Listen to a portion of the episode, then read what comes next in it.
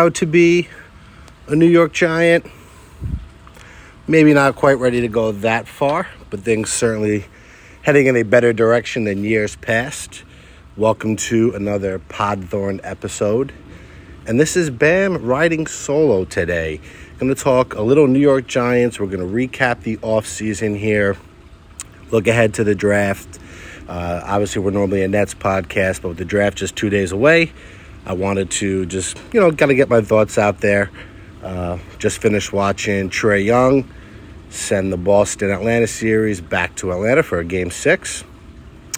And here we are. So let, us kind of get into it.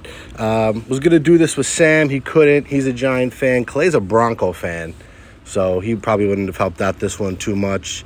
And then my nemesis, Mr. Darboz, Eves, he's a Giant fan. At least he says he is, but mostly hates on the team, including Eli Manning. And I, I can't allow that on this podcast. So uh, year ago, the Giants hire Brian Daboll, hire Joe Schoen uh, off of another just putrid season under Dave Gettleman and Joe Judge, uh, and really just a string of just bad football. Uh, really from 2013 on, they had the one pit stop year in 2016 uh, where they were one and done in the playoffs. But up until this year, the Giants have been the pits of the NFL. Uh, there's all these different machinations out there where you know, the Giants have the worst record in the NFL since then. It was basically them and the Jets until this past season where the Giants got past them. So those guys coming into a pretty bleak situation. They don't pick up the fifth year option on Daniel Jones. Saquon Barkley's an impending free agent coming off of two injury riddled seasons. The team had been bad. They were tied up against the salary cap. You know, I think their biggest signing last offseason was Mark Glowinski. uh, but they were armed with two top 10 picks. So expectations were certainly low. Uh, but the Giants had a surprising season, got off to a hot start, 6 and 1.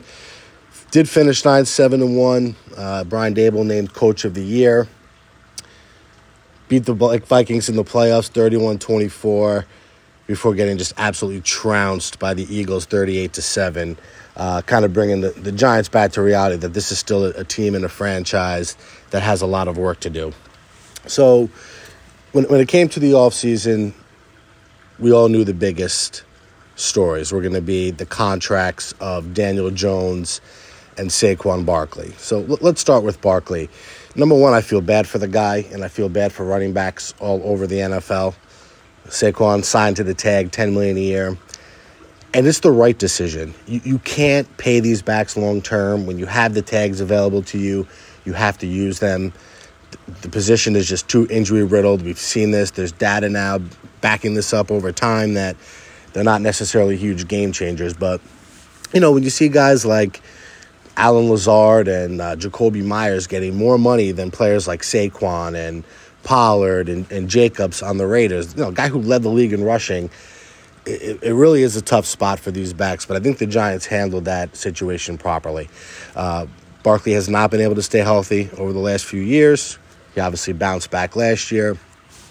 And he's a great guy. Like, you get everything you want out of a player in Saquon. He's a, a, a good company guy, never says anything wrong. You know he's putting in the work. But ultimately, not overreacting to the quasi success the team had last year. I think Schoen had the right idea here that a long term deal wasn't smart. Now, let's be fair. There were offers out to Saquon. We know that, and this isn't speculation. It's come straight from Joe Schoen's mouth. Now, he did say when free agency started and, and the running back class, the market clearly had cratered. You know, those deals came off the table, and essentially Saquon's going to be back on the franchise tag. Now, the bigger one and probably more polarizing is Daniel Jones. And Daniel Jones is a, a funny dilemma for me here because it depends on who I'm talking to, how my tone is.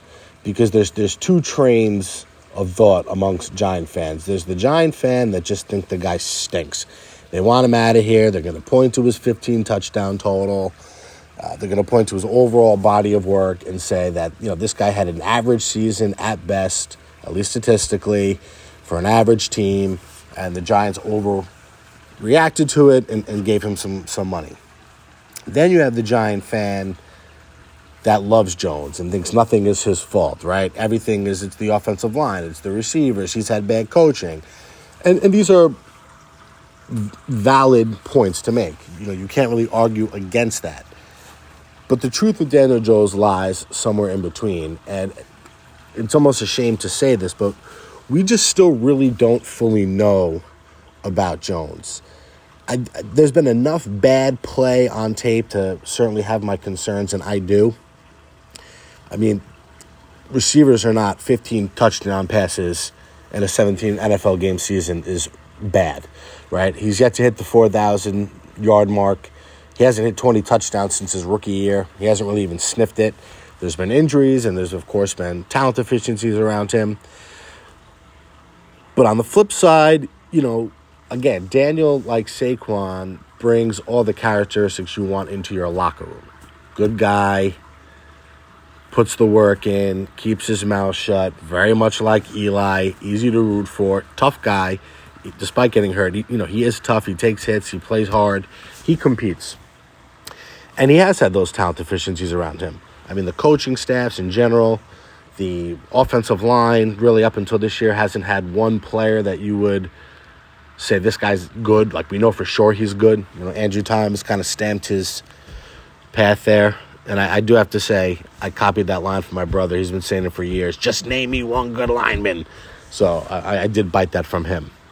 So I think the Giants' approach to Daniel made sense. First off, dating back to not picking the, the fourth, uh, fifth year option up, that was the right decision. It backfired in hindsight, but the Giants could not, particularly these two guys coming here, new to Daniel, new to the system, with a short amount of time to make that decision, lock into a 20 plus million dollar year guarantee this year.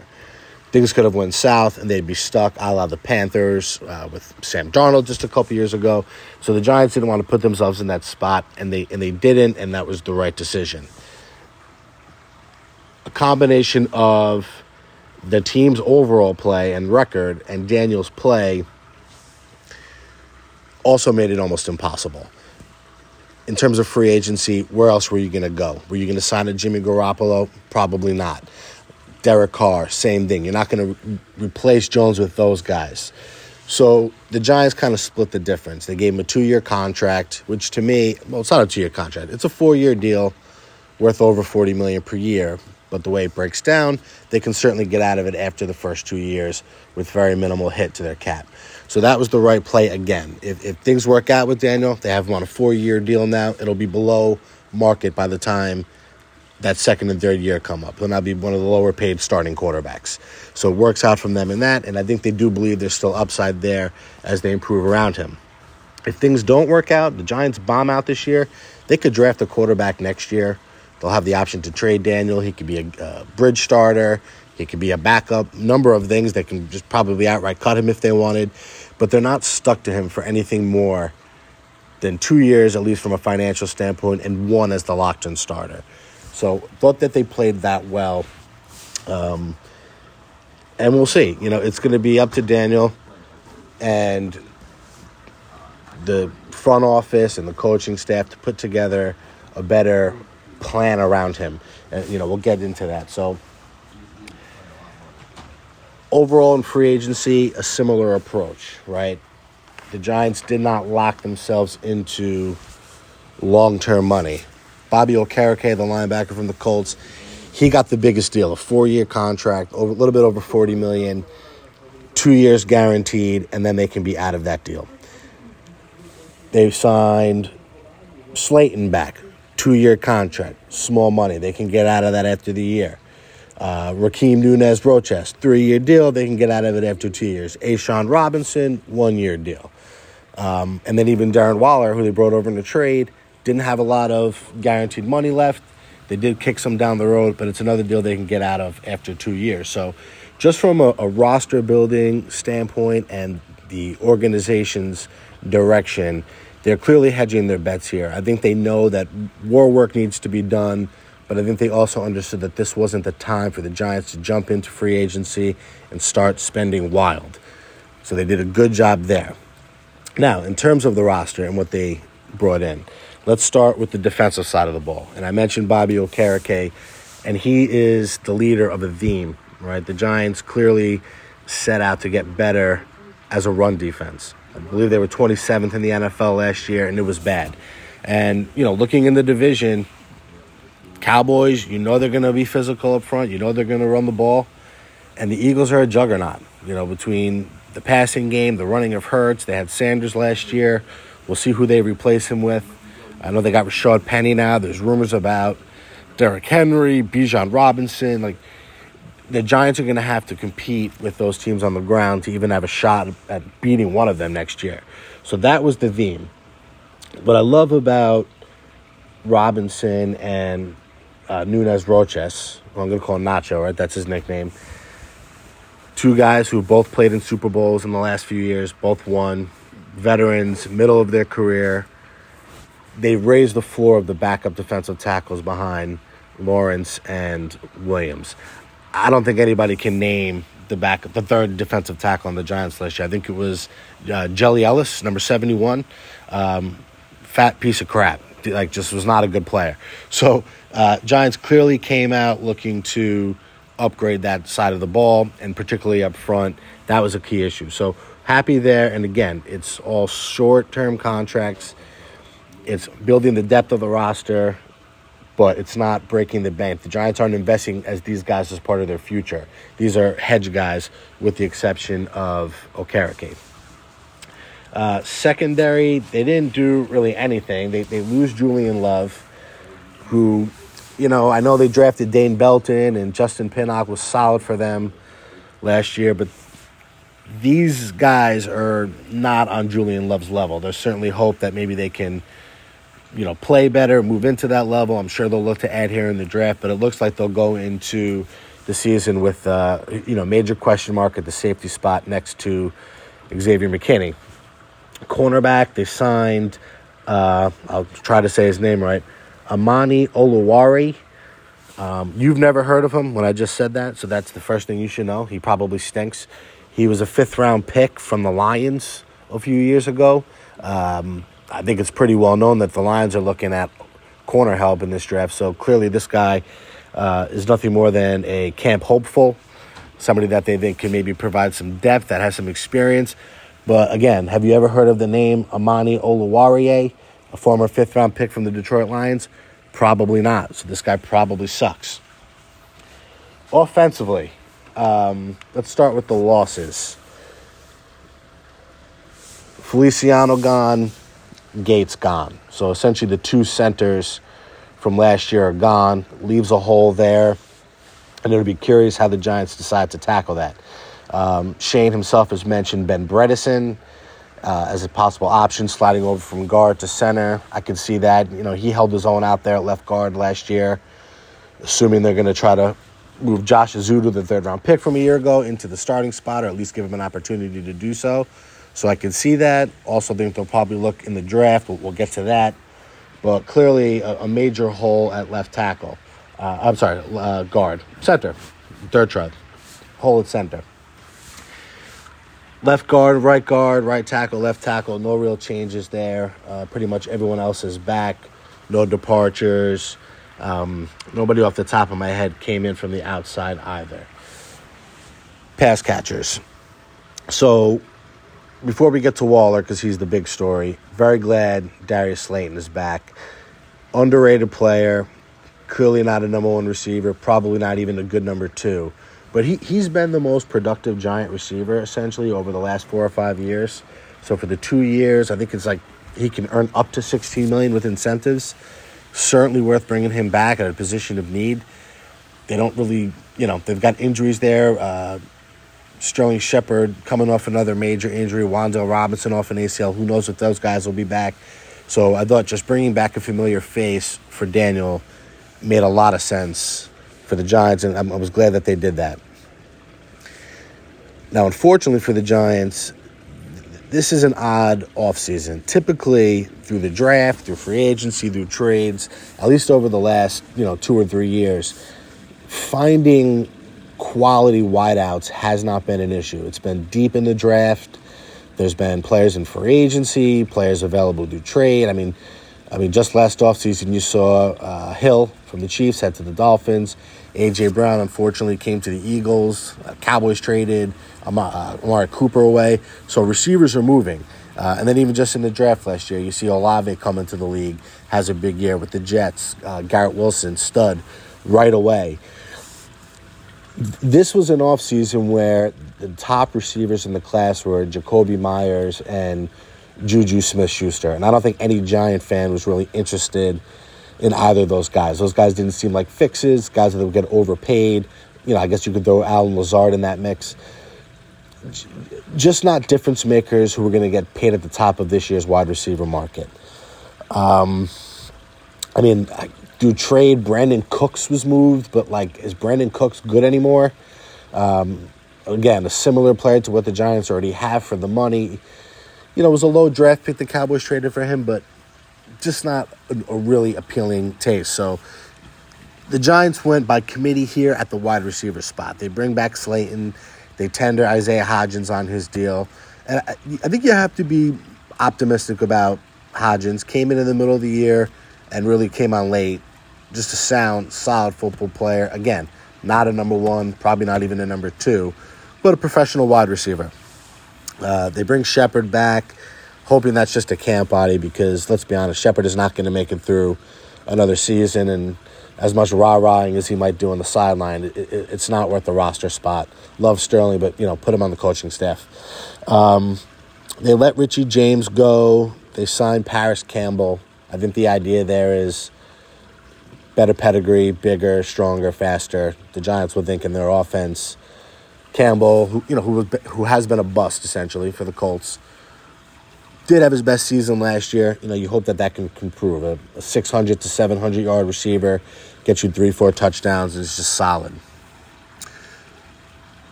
So, with that, the Giants were kind of searching for perhaps um, not the traditional route to upgrade their passing attack. And we got the Darren Waller trade. So, as I let up my stogie here, the Waller trade was a no brainer part of the Kadarius Toney trade. Giants get back the hundredth pick of the draft. They send it to the Raiders for Waller, who, let's be honest, he's been out and injury prone the last two to three seasons, but he is an elite talent. The Giants now have a player in their passing game who can perform at an elite level for his position. A thousand yard, eleven hundred yard season with seven to eight touchdowns is doable for this guy. Um, we know Mike Kafka coming from the Chiefs. Big emphasis on the tight end there. You're hoping that he knows how to work with him, keep him on the field, and they can get big things out of him. So he'll stretch the middle of the field for the Giants. Um, but it is a very small in stature class. A lot of guys who operate out of the slot or the middles where they're best out of. And you could even throw Waller in that. But total no brainer move for the Giants. He had very little money due past this season so just a good job by Joe Schoen to kind of think outside the box to make sure that they at least rolled the dice on what could be a Pro Bowl talent for the Giants, something that they've been lacking uh, since Odell, really. All right. So that kind of wraps up the free agency. Overall, again, just to reiterate, loved the Giants' approach. Didn't overspend, didn't overtrade for anybody didn't wind up giving Saquon a long term contract. They got Jones back on a short term deal that they can maneuver out of if need be. So they've left themselves multiple avenues. All right. And the, the Giants right now, we're looking at it is we're going to go to the draft. We're going to look to last year's draft. We had two top 10 picks Kayvon Thibodeaux, Evan Neal. You go back to draft class a year before. Obviously, Kadarius Toney's gone, but Azeez Ojulari, like these are the three most important players for the Giants. These are high picks, guys who have flashed ability. They need them to become what Andrew Thomas and Dexter Lawrence did difference makers.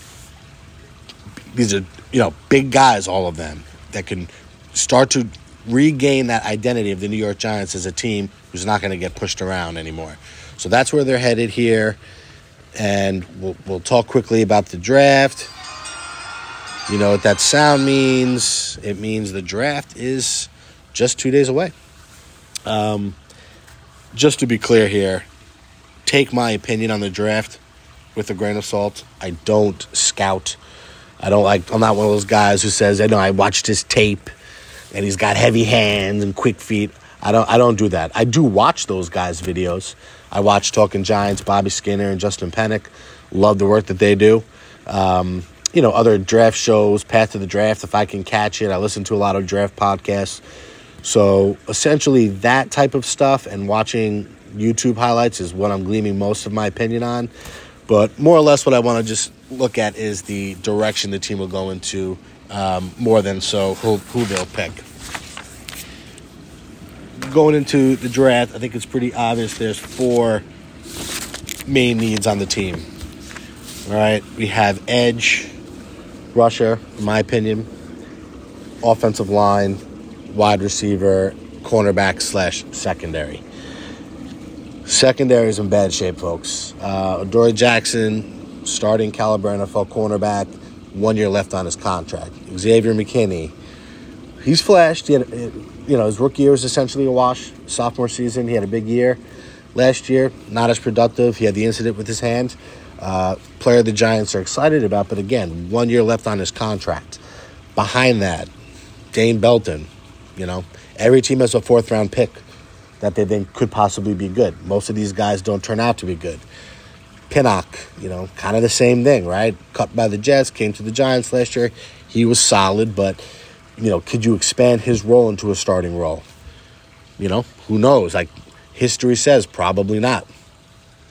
Across from Dory, J- uh, Jackson, you have, you know, Aaron Robinson. You know, he was the third round pick just a couple years ago, has not been able to stay on the field. Didn't really look all that great when he did. Um, you know, he can possibly compete in the slot also with Darnay Holmes. Darnay's solid. You know, if, if the Giants had more fourth round picks like Darnay Holmes, they'd have a much deeper roster than they do. Um, and then you have Cor'Dale Flott. So basically, by seeing him the least, you have the most excitement for him. With both Robinson and Holmes, it looks like there's a ceiling there, particularly with Robinson where it's hard to see him beating anybody out for the uh, starting job. So Flott will get a shot, but again, this is a third round pick, undersized guy, very thin. You know, he definitely made some plays towards the end of the year and started to look a little bit better. But it's you know at the end of the day, a third round pick. You know, it it's a crapshoot with that stuff. So we'll see. Obviously, the Giants will have to look to draft into both of those spots. I would I would anticipate a corner going in the first two rounds um, and a safety probably somewhere in the mid rounds. I think four and five. They have two and five, so somewhere there. Um, they did sign Bobby McCain um, from Washington. Now, I've watched the Redskins play every year, at least twice a year. I've never noticed McCain, so could be just a jag, but I'm not going to sit here and pretend I know anything about him. He's a veteran who's played you know, I, I, guess he's probably the floor for them in terms of if all else fails, we at least know this guy can can play. Um, offensive line, we know Thomas, we know Neal are going to be the tackles. Not much behind them. Um, Matt Peart sucks, obviously.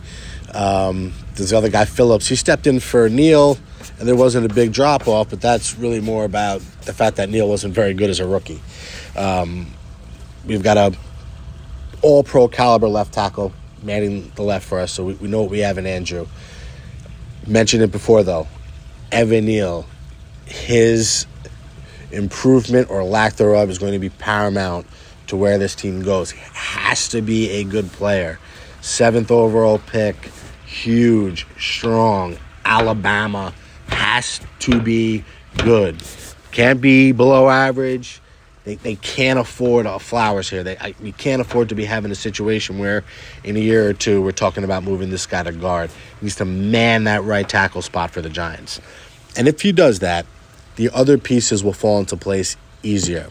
But as of right now, you're looking at an interior line of Mark Glowinski. You know, they signed from the Colts last year. You know, most O line guys will tell you he's just okay, getting older, probably his last year with the Giants. Ben Bredeson, again, okay. You know, didn't kill the Giants, but he was in a rotation with Nick Gates, who they let walk. Josh Ezeudu played early, you know, was promising. A guy they're going to hope can battle to start this year, um, or at least take the job over at some point during the season. But I mean, I just read you the list. They still have Shane Lemieux, who let's you know another guy can't rely on getting on the field. So if you just look at the interior of the Giants, they don't really have a foundational player in there. Uh, I guess you could say they're hoping Ezeudu is, but again, every team has third round picks that they're hoping become foundational players. It, it, it doesn't happen often. Uh, not to say that it can, but the Giants can't bank on that. They're going to have to use the draft here. I think they need to take two players um, within the top five rounds again. You know, maybe a center in round three and another in four or five. But they need to throw more bodies, more lottery tickets in there to give themselves a shot. Uh, ben Jones from the Titans is still out there. I assumed he was going to wind up with the Jets, but they re-signed Connor McGovern. Um, so makes a lot of sense. It'd be a stopgap veteran, but it at least again provides a floor level for the Giants, where there's a guy that's been an NFL caliber starter. Wideout again, similar theme to the last few spots.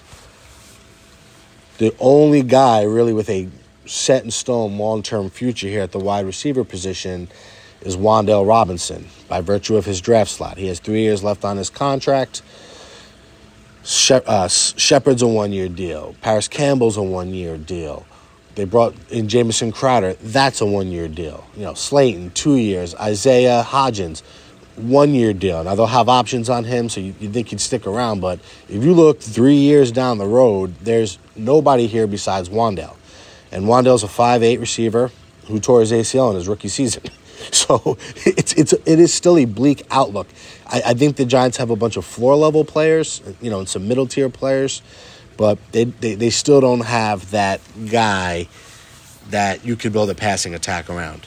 Again, this doesn't seem like the type of draft where there's a Hakeem Nicks sitting there at number 29.